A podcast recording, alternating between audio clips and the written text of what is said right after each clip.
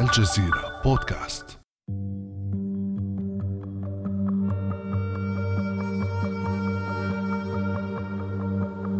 بشعر تنفشه الرياح من ورائه يقفز مرتديا بنطالا عسكريا وفوقه قميص خفيف ممسكا بعصا صغيرة على طريقة إمساك البندقية سرعان ما يتلاحق قرابة العشرة وينبطحون على الأرض وراء التلة.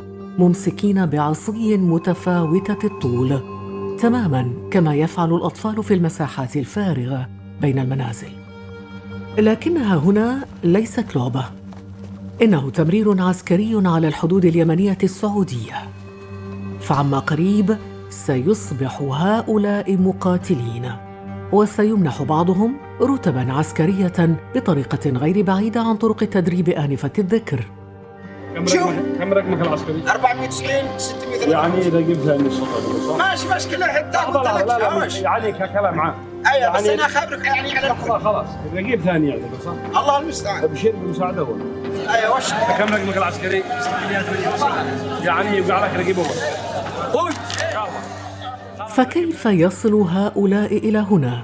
ومن المسؤول عن توريطهم في الموت على الحدود السعودية اليمنية؟ من خلال شهادات وصور حصرية تتبع فيلم استقصائي أعده زميل جمال المليكي مسار تجنيد يمنيين بينهم أطفال للدفاع عن حدود السعودية. بعد أمس من الجزيرة بودكاست أنا خديجة بن جنة.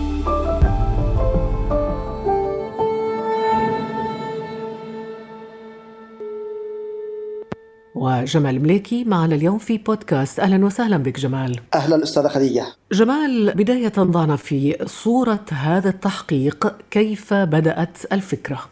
هو بدأت الفكرة عندما بدأنا نسمع عن أطفال يسافرون إلى الحدود. بدأنا نسمع عن هذا بعض المواقع.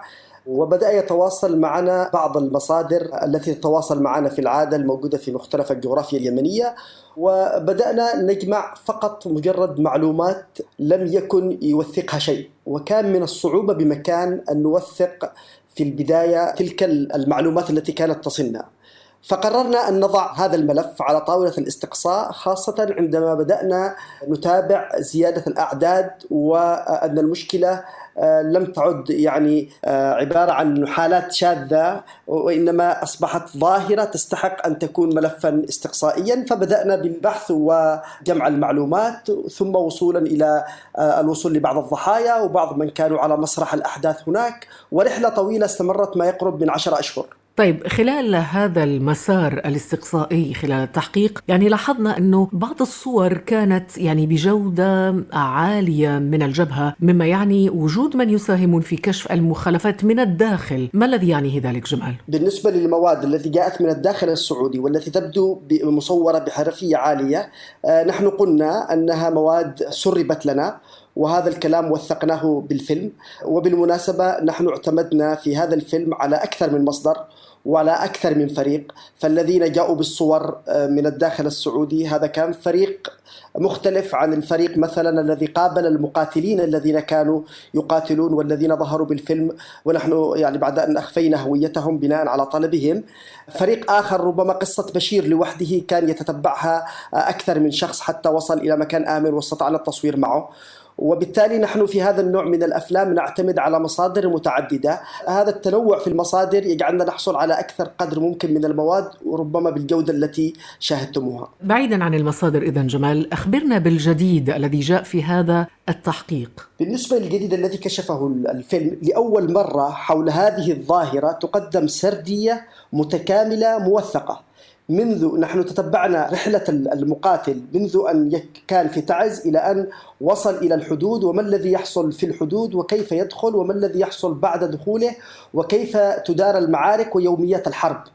هذه السرد ثم انتهاء بكيف يدفن بعد أن يقتل. هذه السردية من أول لقطة إلى آخر لقطة سردية موثقة وبمواد حصرية هذا هو الجديد بشكل عام. ثم إذا كنا سنتحدث عن بعض التفاصيل سنتحدث عن قوة الصور الموجودة صور جديدة لم يطلع عليها أحد ولم تمتلكها أي وكالة أنباء في العالم سوى الجزيرة. وهي من النوع الذي من المواد الذي يعني حرصت دول ذات العلاقة.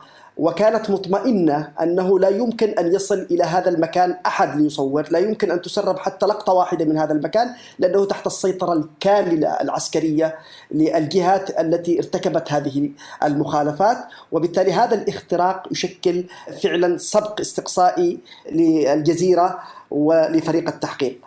ثم أنه هذا الشيء الجديد أنه جمع ما بين الجانب الاستقصائي والجانب الإنساني.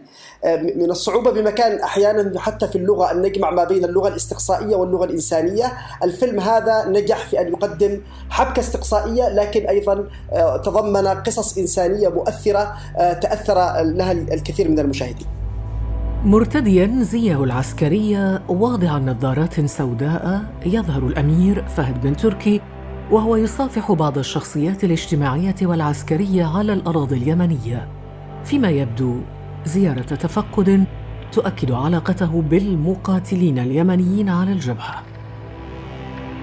أحنا بالنسبة للواء حقنا اللواء الثاني القوى الخاصه المشرف علينا الأمير رأسا. من اهتمام بالتدريب اهتمام بالتغذية الاهتمام بالمرتبات.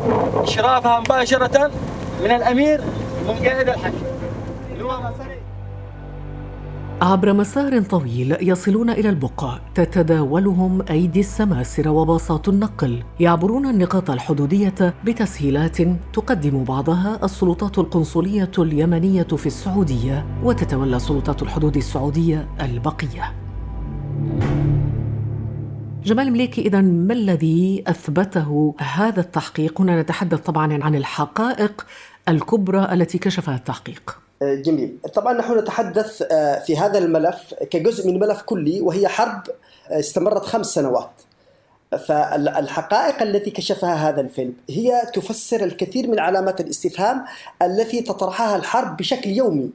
يعني ما زال العالم اليوم يتساءل لماذا هناك تحالف ضد جماعة تدربت في الجبال وكانت موجودة في الكهوف ولم تستطع أن تهزمها؟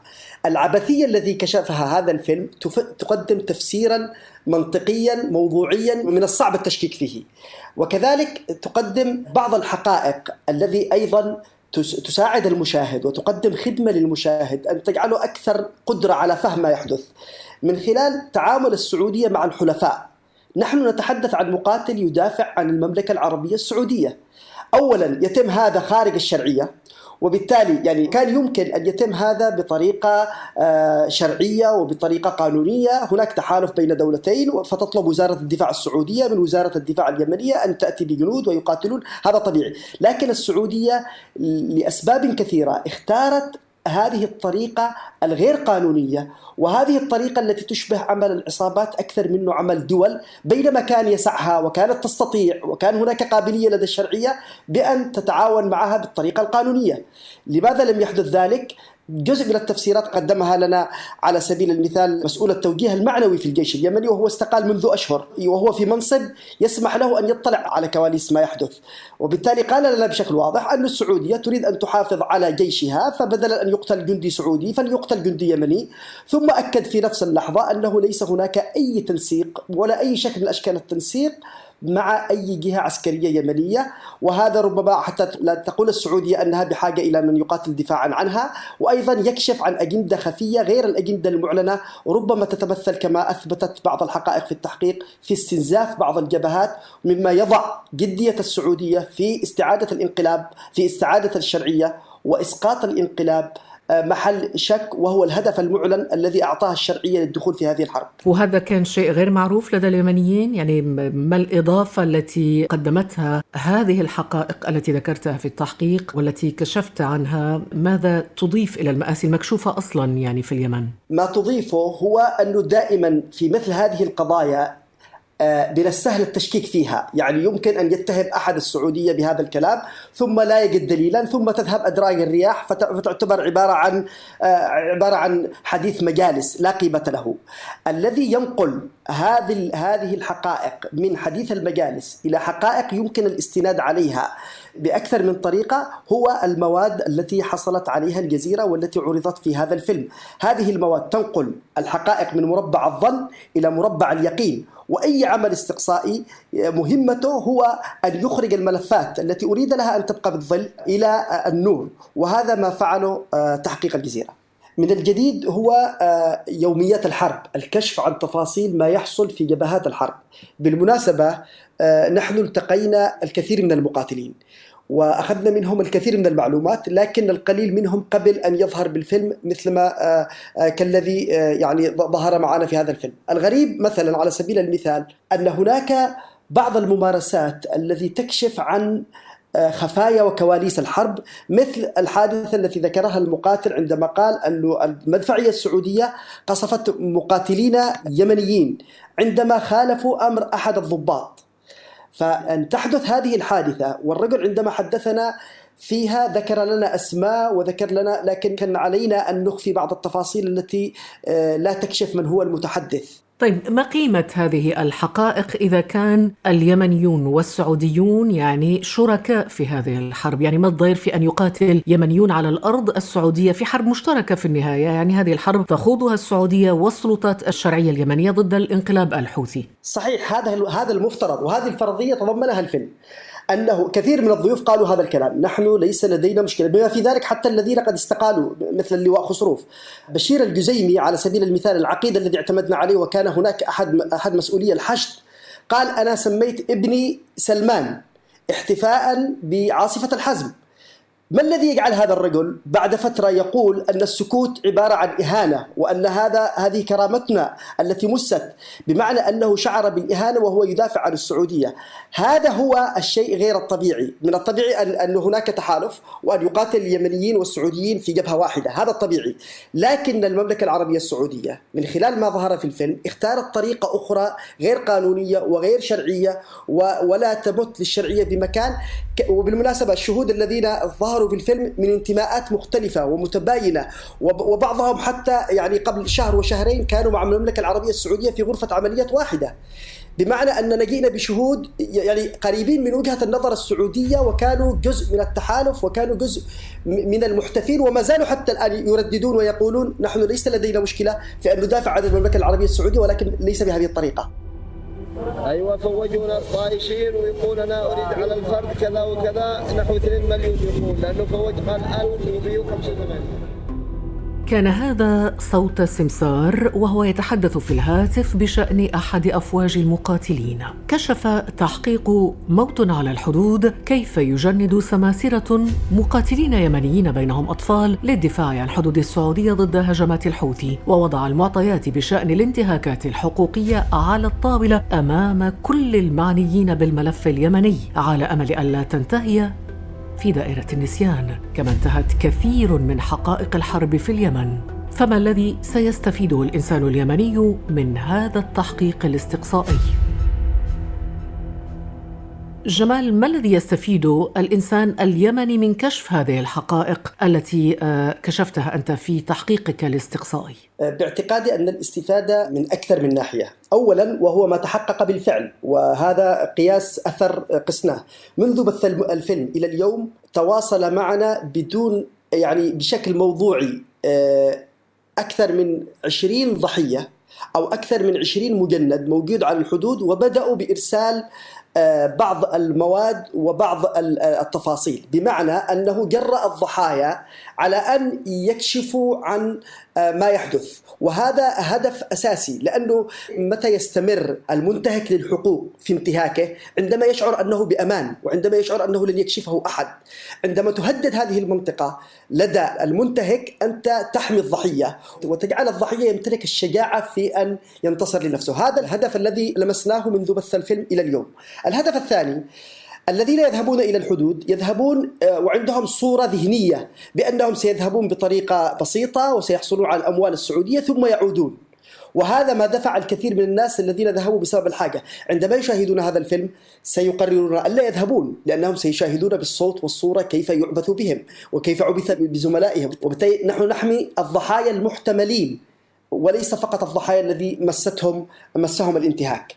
من الآثار أيضا إذا ما أردنا أن نتحدث بشكل أكثر تفصيلا هو ألا يشعر وهذه زاوية أخرى نحن تكلمنا من زاوية الضحية من زاوية المنتهك ألا يشعر المنتهك لهذا الحق بالأمان. آه الذي مارس هذه الجريمة من خلال ما شاهدنا ومن خلال ما تتبعنا خلال فترة التحقيق كان يعي خطورة الإعلام وبالتالي كان يمنع مثلا على سبيل المثال دخول حتى التليفونات إلى المقابر. كان يخشى من التصوير كان يخشى من هذه اللقطات. فعندما تكسر هذه الخطة لديه عندما تخترق هذه الخطة لديه فأنت تفشل مشروعه في انتهاك حقوق الإنسان وبالتالي تحقق هدف من أهداف العمل الاستقصائي وهو كشف المنتهك وجعله أمام حرج حقيقي أمام نفسه أمام المجتمع الدولي.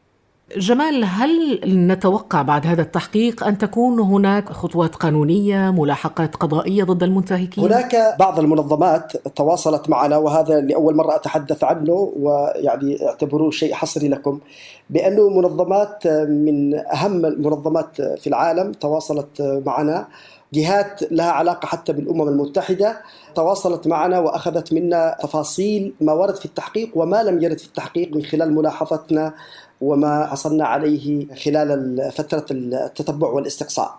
هذا من ناحية الأثر ربما الذي سينعكس كجوانب لتوثيق قانوني يمكن الاعتماد عليه مستقبلا في أي مرافعات.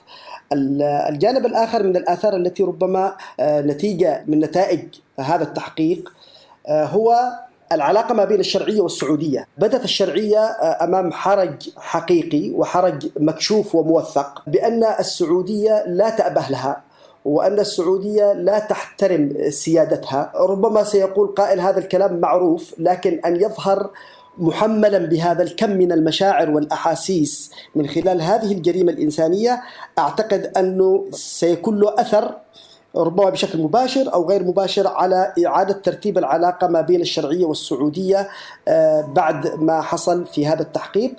نحن ربما بسبب الأوضاع الموجودة لا نتفائل أن يكون هذا الأثر بشكل سريع لكن التراكم الذي تحدثه مثل هذه الأفلام لابد أنه يؤثر في النهاية. جمال المليكي منتج تحقيق موت على الحدود.